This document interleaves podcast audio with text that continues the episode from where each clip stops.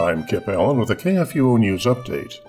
After issuing a temporary injunction against a Tennessee law that would ban abortion in most circumstances, U S District Judge William Campbell blocked on Friday the law from taking effect while it's being challenged in court. Campbell cited imprecision in the bill's language, as well as likelihood that portions of it could be found unconstitutional in court as reasons for issuing additional injunction against it while litigation is ongoing.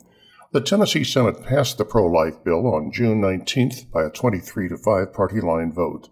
The legislation bans abortion after the point at which a fetal heartbeat can be detected as early as six weeks into the pregnancy.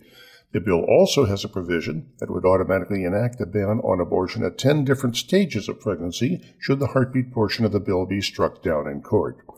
It also banned abortions that were sought on the basis of race, sex, or a diagnosis of Down syndrome.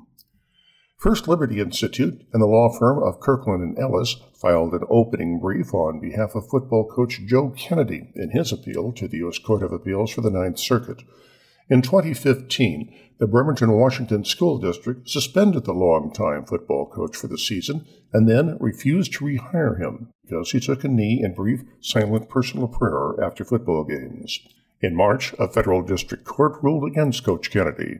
In January twenty nineteen, the Supreme Court of the United States declined to review the case at that time and instead allowed Coach Kennedy's case to continue through the court system.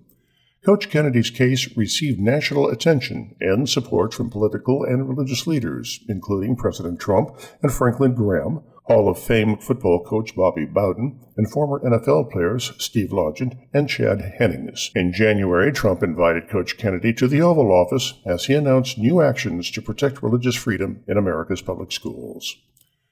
As the Muslim call to prayer resounded throughout Istanbul's Hagia Sophia on Friday, church bells tolled in mourning in Greece, flags flew at half-staff, and during at least one protest, Turkish national flags were set alight.